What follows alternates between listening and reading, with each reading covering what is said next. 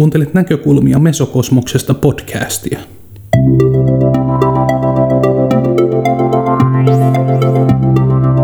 Esseemuotoisia kuunnelmia, haastatteluja ja reflektiivisiä puheenvuoroja toimittaa sinulle Marko Manninen. Episodien aiheina muun muassa ikiaikainen filosofia, uskonnolliset ja tieteelliset teemat nykyajan valossa sekä ajankohtaiset teknologiaan liittyvät kysymykset. Nyt on vuorossa episodi numero seitsemän. Tiedon luonnetesti. Osa numero kolme.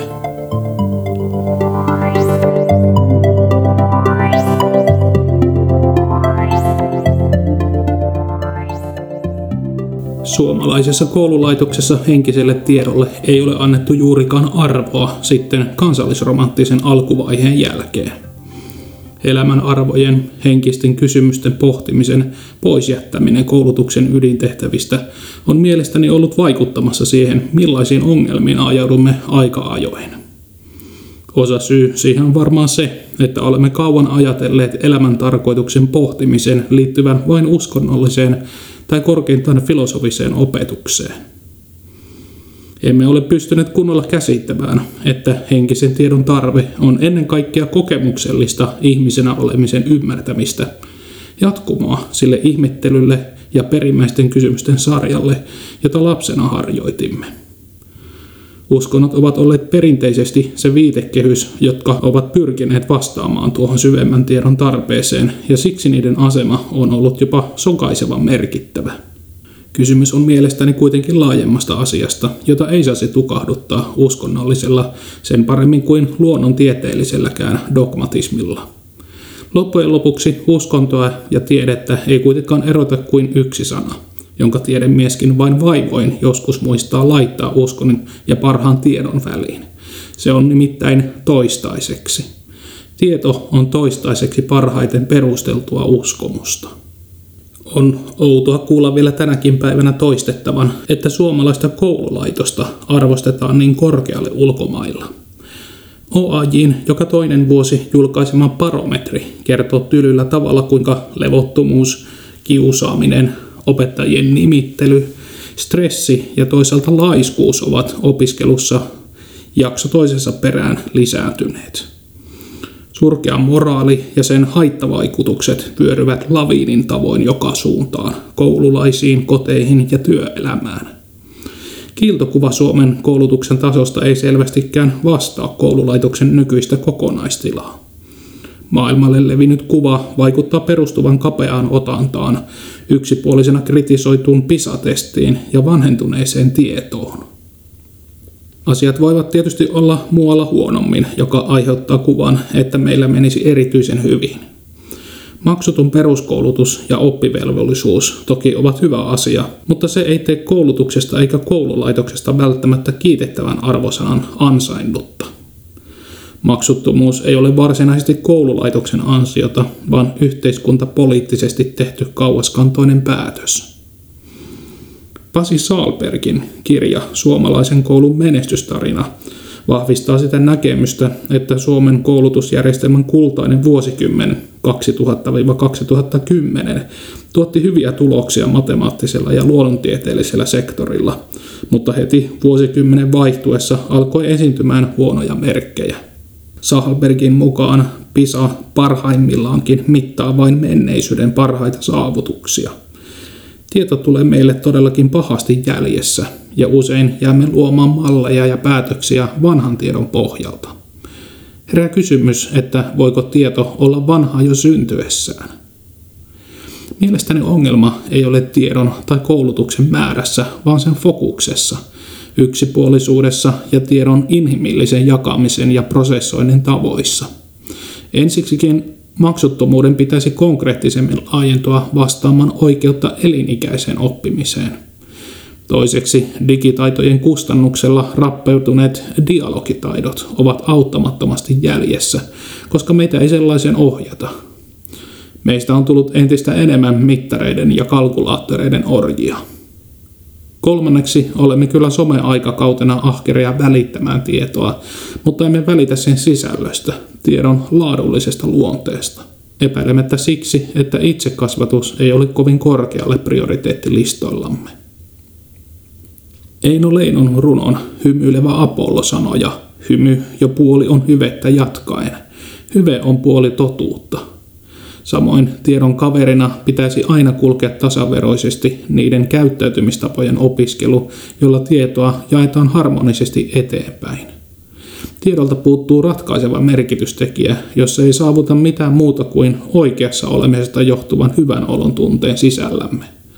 Loppujen lopuksi oman vuorovaikutteisen ajattelun vastuun siirtäminen keinoälykkäille laitteille ja roboteille on verrattavissa Paavi Fransiskuksen Mikaelin turvautumiseen Luciferin voittamiseksi.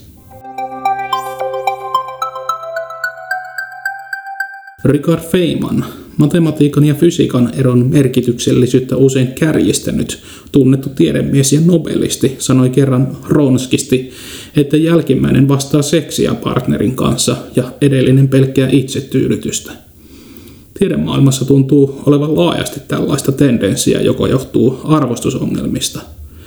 Joskus provosointi uskotaan ainoaksi tavaksi saada uneliaissa ja norsunluutorneissa asuvissa ihmisissä vastakaikua ja dialogialulle. Mutta provosoinnilla on kaksi halutun efektin vastaista vaikutusta.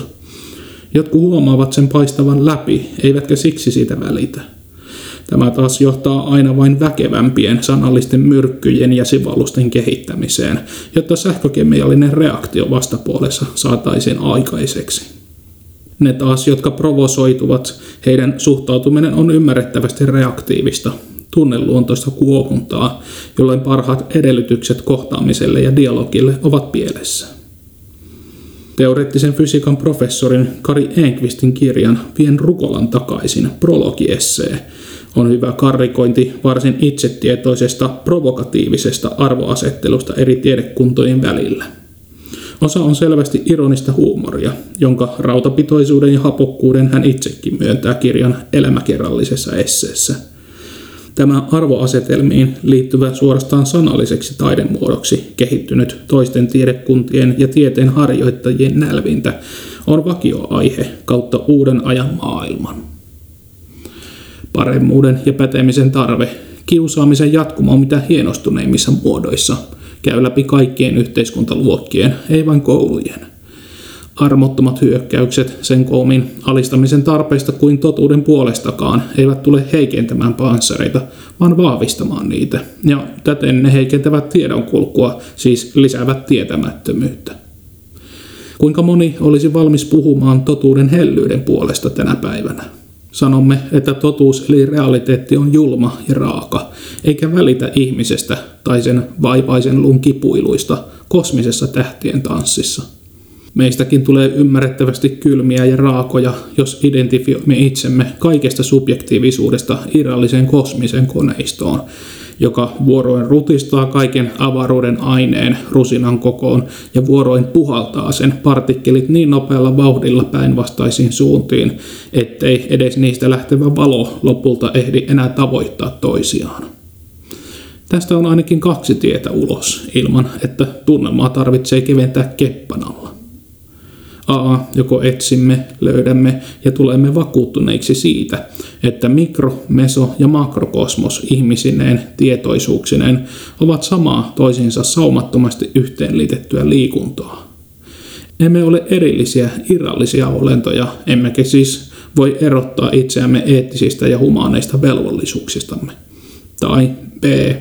Päätämme yhdessä, että mekanistisesta ja fysikaalisesta todellisuuden perimmäisestä luonteesta huolimatta luomme mallin humanismille, jonka esikuva ja päävaikutin ei ole realismi, vaan idealismi. Työelämässä, pienissä ja keskisuurissa yksityisen sektorin yrityksissä sen sijaan henkiset arvot voivat olla hyvinkin keskeisiä, koska työhyvinvointi, jaksaminen ja innovatiivisuuden vaatima luova ajattelu kannustaa rakentamaan hyvin pitkälle jalostetun sosiaalisen piirin toimijakseen. Uusien ratkaisujen löytäminen kilpailuilla aloilla kannustaa erilaisten toimintamallien kokeiluun. aika nopeasti huomataan, että tiimi toimii parhaiten silloin, kun sen jäsenet pääsevät kehittämään ja ilmaisemaan itseään ja arvostavat toisiaan. Olen itsekin hiukan yllättynyt siitä, että löydän kapitalismista jotain hyvää. Nykyajalle tyypillinen kriittisyys on toisaalta saanut myös minut kyseenalaistamaan löytämääni ja itseäni jopa identiteettiä myöten yhä uudelleen. Joskin epäilevä Tuomas, skeptikkojen pyhimys, on varsin vanha ja laajalle levinnyt kielikuva, joten tämä ei välttämättä ole vain nykyajan ilmiö. Kokemukseni mukaan epäily voi auttaa meitä, jos siitä ei tule välitön reaktio jokaiseen esille nousevaan asiaan, vaan sitä käytetään harkiten ja systemaattisesti oppimisprosessin eri vaiheissa. Silloin, kun asiat ovat saaneet juurtua ja vaikuttaa tarpeeksi meihin itsemme, silloin itsekritiikistä voi tulla loistava työkalu tiedon hiomiseen. Sitä tarpeellisempaa hionta on, mitä kipeämmältä se tuntuu. Sitä voi kukin pohtia omalla kohdallaan, mikä on sitten se oikea hetki antaa orastavan epäluulon siirtyä rekisteröinnistä täyteen reagointinopeuteen, pohjamutia sekoittavaan ja kaikki kivet kääntävään epäilymoodiin.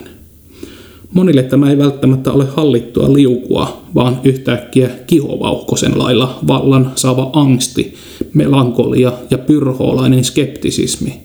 Toiveikkaan maailman loppu, jolle ei ole juuri mitään henkilökohtaisesti tehtävissä.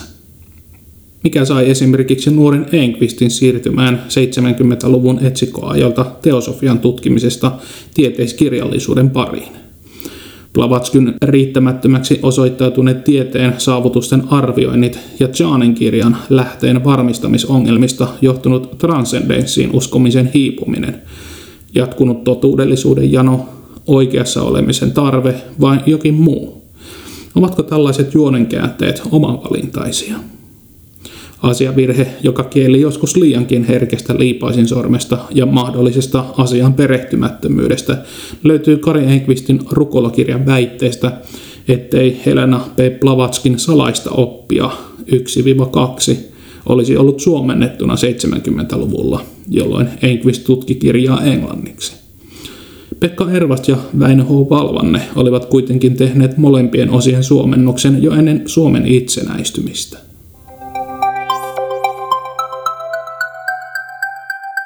Itselleni teosofia ei tullut vapahtajana maailman ja ihmisen tiedon rajojen lopulliseksi selittäjäksi, vaan vapaan ajattelun pyhäkön aina tarkentuvaksi ihannekuvaksi.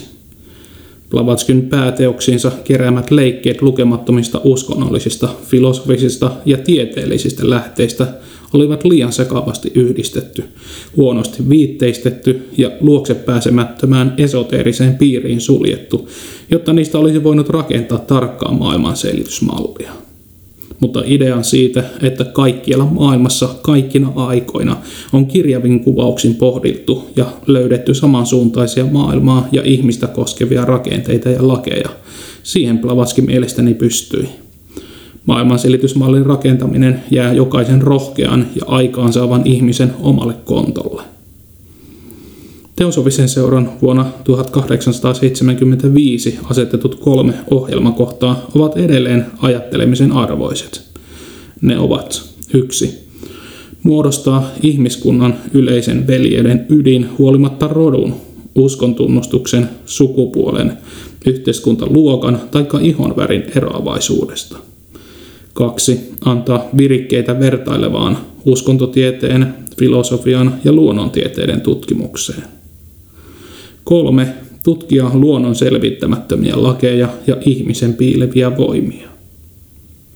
Ensimmäisen ohjelmakohdan ydin hyväksyttiin seitsemänkymmentä vuotta sitten ihmisoikeuksien yleismaailmallisessa julistuksessa Y K:n yleiskokouksessa Pariisissa kymmenes kahdestoista tuhatyhdeksänsataaneljäkymmentäkahdeksan seuraavin sanamuodoin. yksi. Kaikki ihmiset syntyvät vapaina ja tasavertaisina arvoltaan ja oikeuksiltaan. Heille on annettu järki ja omatunto, ja heidän on toimittava toisiaan kohtaan veljeyden hengessä. kaksi.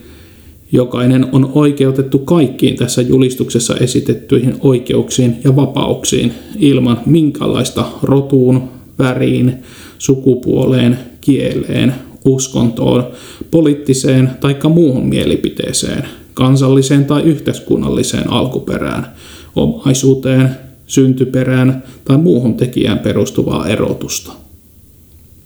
Näin ollen teosofisen seuran ei tarvitse yksin pyrkiä veljeyden henkeen, vaan se on kaikkien yhdistyneiden kansakuntien sata yhdeksänkymmentäkolme nykyisen jäsenmaan velvollisuus. Teosofisen seuran ensimmäinen ohjelmakohta on siinä mielessä toiselta päivityksen tarpeessa.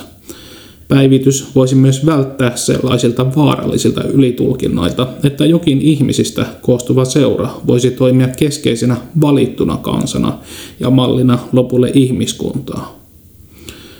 Minna-Maria Fyrqvistin kirja Teosofien Suursuomi on vain yksi esimerkki, miten ulkopuolinen tutkija voi päätyä tällaisen näkökulmaan.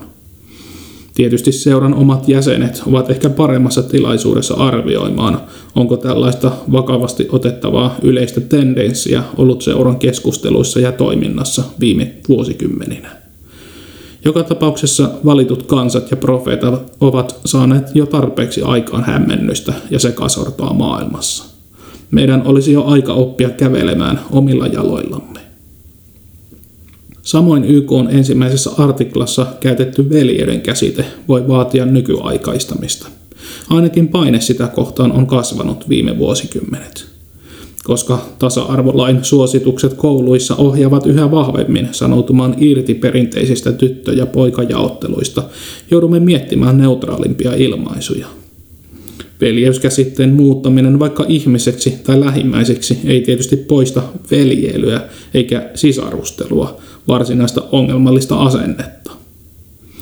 Oscar Wilden mukaan ihmisen sofistikoituneen ja raain väkivallan muoto on sanojen merkitysten muuttaminen. Se on sitä, kun joko isomman ihmisyhteisön tai varsinkin vähemmistön hyvää ja korkeita ihanteita merkitsevät sanat häpäistään ja muutetaan kirosanoiksi. Tuntien ihmisen kierron luonteen, vaikka muuttaisimme veljeiden ihmisyydeksi, joutuisimme seuraavaksi selvittelemään ihmistelyn aiheuttamia asenneongelmia.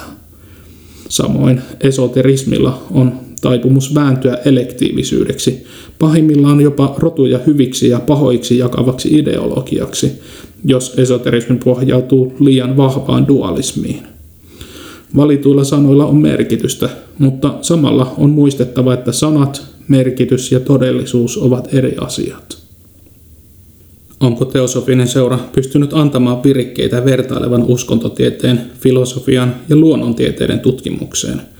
Onko se selvittänyt tuntemattomia luonnonlakeja ja ihmisen piileviä voimia? Vertailevassa uskontotieteessä teosofinen seura oli yksi ensimmäisiä yhteisöjä, joka teki systemaattista työtä uskontojen välisen dialogin rakentamiseksi sekä vähemmän tunnettujen uskontojen kirjojen hankkimisen ja kääntämisen eteen. Erityisesti itämaisen kirjallisuuden tuominen länteen on suuresti vaikuttanut ja vakiinnuttanut itämaisen filosofian keskeisiä käsitteitä meidän arkisanastoon. Toki teosofiasta riippumaton joogafilosofian ja buddhalaisuuden eri muotojen leviäminen on edistänyt sitä työtä entisestään. Filosofiassa teosofinen seura keskittyi idän ja lännen esoteerisen tradition tutkimiseen. Liiallinen tukeutuminen Blavatskin salaperäisten mestariopettajien taakse kätkettyyn aikaan ja viisauteen on kuitenkin mielestäni kuihduttanut sen suunnan kehittymisen ensimmäisinä vuosikymmeninä. Lisäksi tieteen perästä tipahdettiin jo alkumetreillä. Tim Boydin, teosofisen seuran kansainvälisen päämajan Adyarin nykyisen presidentin mukaan teosofian johdattelevat kirjat ovat jo sata vuotta vanhoja ja vaativat perusteellista uudistamista ja nykyaikaistamista. Oman mielen piileviä voimia voi yrittää valjastaa ja avata itse, mutta valitettavasti meidän aikana mitään näin suurista ohjelmakohdista ei voi tehdä kokonaan yksin. Ohjelmakohtien toteutus vaatisi ihan toisenlaista yhteistyötä modernin tieteen ja taiteen tekijöiden sekä mielen ammattilaisten kanssa. Tai ainakin oman tutkimuskohteiden ja menetelmien totaalisen uudistamisen ja nykyaikaistamisen. Valitettavan usein instituutioiden kohtalo on muodostua dogmaattisiksi kivikasoiksi. Kaikki järjestäytyminen vaatii ihmisten yksilöllisten ajatusten ja uskomusten kielellistä yhtenäistämistä. Yksilön varsinainen työ on selviytyä tuosta unifikaatiosta ilman rakenteisiin samaistumista. Sen työn voi tehdä missä tahansa lainmukaisesti toimivassa instituutiossa tai järjestelmässä.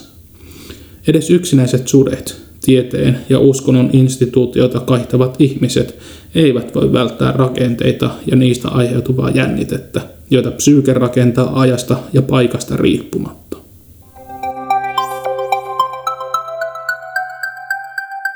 Ilmestyksenomainen tieto, joka annetaan meille huolimatta siitä, olemmeko pyrkineet tietoon, on vastakohta edellä mainitulle etsitylle tiedolle. Etsitty tieto vaatii sisäistä intentiota, mahdollisesti myös ulkoisia ponnistuksia.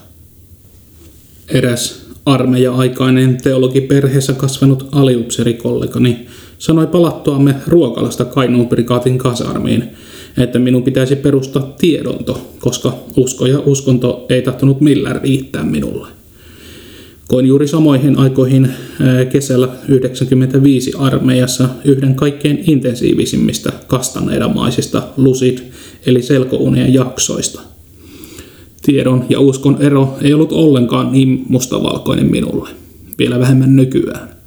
On varsin helppo nähdä, että pystyäksemme toimimaan nopeatempoisessa maailmassa meidän on luotettava ja siinä mielessä uskottava siihen tietoon, jota meille tarjotaan arkisessa kanssakäymisessä. Antiikin skeptikot olivat tunnettuja mielenrauhan säilyttäjiä. Erityisesti he pidättäytyivät arvostelemasta muita, koska heidän mukaansa ihmisen oli mahdoton tietää oikeaa tai väärää. Onko tosiaan niin, että he, jotka uskovat vahvasti oikeaan ja väärään, sortuvat myös herkimmin arvosteluun? Pyrrho, yksi tunnetuimmista nimeään kantavan skeptisen koulukunnan perustajista, menettäessään kerran malttinsa, sanoi asiasta huomauttaneelle oppilaalle. On vaikea päästä eroon siitä, että on ihminen. Ideaaliskeptisismi on silkka käytännön mahdottomuus. Jos haluaa tietoteorian kuvaavan realistisempaa todellisuuden mallia, joutuu vähintään kääntymään suhteelliseksi skeptikoksi, jossa ihmisen luonnollinen mielensä pahoittajan taipumus erotetaan ideaalista skeptisismistä. Tiedon paikkansa pitävyys selviää meille usein vasta takautuvasti. Joskus sillä ei ole mitään merkitystä, kuten voimme nähdä kansainvälisten johtajien poliittisessa mediavaikuttamispelissä. Tiedon esoteeriseen luonteeseen viittaminen fraaseissa, kuten minä tiedän, mitä te ette tiedä, on häikäilemätöntä vallankäyttöä, jossa ihmiset vakuutellaan mukaan milloin mihinkin muuri- ja sotahankkeeseen. Tieto on valtaa, fraasi toisaalta on käymässä vanhaksi monimutkaisessa ja muuttuvassa yhteiskunnassa. Media on valtaa. Median avulla manipuloidaan ihmisten tietoisuutta mielimäärin. Manipulointia tehdään sekä globaalisti että lokaalisti. Erilaisten ihmisryhmittymien on mahdollista eristäytyä elämään aivan omanlaisessa kuplassa, kun on saatu tarpeeksi iso ja vaikuttava mediakoneisto jauhamaan haluttua sanomaa. Ihminen voi samalla tavalla rakentaa myös oman henkilökohtaisen kuplansa valitsemalla omat sopivat uutisensa someaikajanalleen. Aluksi se voi tuntua hyvältä ajatukselta, että voimme itse valita hyvät ja inspiroivat uutiset. Auktoriteettiuskosta irti pääseminen on helppoa verrattuna siihen, kun ihminen on ensin itse päässyt valitsemaan oikeaksi ja tarpeelliseksi kokemansa tiedon ja yrittää rimpuloida siitä sitten irti. Sellaista kuplaa on monin verran vaikeampi puhkaista, koska loppuun asti kuvittelemme, että olemme sen itse vapaaehtoisesti ja täysin oikeilla perusteilla rakentaneet.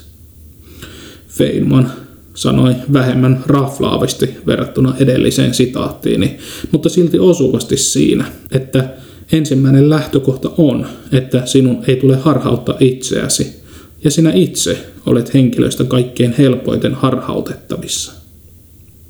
Voimme kuvitella, että olemme päässeet ulkoisesta manipuloinnista ja auktoriteeteista irti, mutta emme välttämättä huomioi itse manipulointiamme, jota mahdollisesti tapahtuu elonkorjuun viimeiseen hetkeen viikatteen heilahdukseen saakka. Itse manipulointi on staattisen maailmankuvan muodostamista rajallisin ja vääristynein tiedoin. Tai ehkä vielä hiukan lisää tarkentain Itsemanipulointi on siihen mielikuvaan tuudittautumista, että yleensäkin on jotain staattista ja absoluuttista. Siirtyminen siitä, että kuvittelee tietävänsä siihen, että tietää kuvittelevansa, on yksi ensimmäisistä askeleista, joita tiedon tiellä joutuu ottamaan. Tositiedon vaikutus on hienovaraista. Se jää siksi helposti jalkoihin mediakratialle, entisajan profeettoja imitoivalle retoriselle toistolle ja raaoille markkinatalouden voimille. Epäilyksettömyys ja epäröimättömyys on eri asia kuin epäämättömyys ja erehtymättömyys. Karnevalismi, vuoroin viljelyt viihdyttävät ja pelottavat kuvat, ovat suorastaan tiedon vihollinen tai ainakin tiedon päällä oleva peite, joka tekee tiedosta utuisamman ja vaikeasti lähestyttävän. Suomalainen filosofi ja tietoteoreetikko Maria Lasonen Aarnio on sanonut varmuudesta: epävarmuudessa eläminen on psykologisesti rasittavaa, mutta tarve olla varma johtaa helposti siihen, että otetaan lähin evidenssi, muodostetaan sen pohjalta mielipide ja pidetään siitä kiinni. Hän antoi myös lyhyen neuvon tähän ongelmaan: harjoittele sietämään epävarmuutta. Aikamme suurimpien ongelmien ratkaisussa, kuten tietoisuuden, ilmastonmuutoksen tai vaikka Riemannin väittämän ratkaisussa, vaaditaan ääretöntä kärsivällisyyttä ja sisäistä stressinsietokykyä, jossa epävarmuudesta on tultava läheisin ja mukavin ystävä. Milloin ihminen oppii ajattelemaan itse, näkemään toisaalta kapulakielen ja toisaalta hurmoshenkisten puheiden taakse? Milloin tulee se aika, jolloin nämä itsenäiset, vapautuneet ajattelijat oppivat elämään keskenään?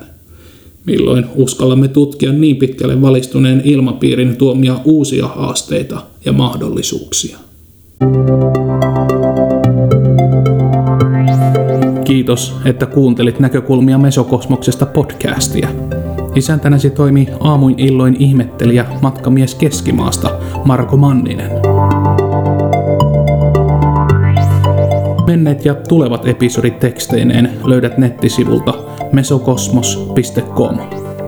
Ole hyvä ja jätä kommentti tai vaikka ääniviesti, jos jakso herätti sinussa ajatuksia.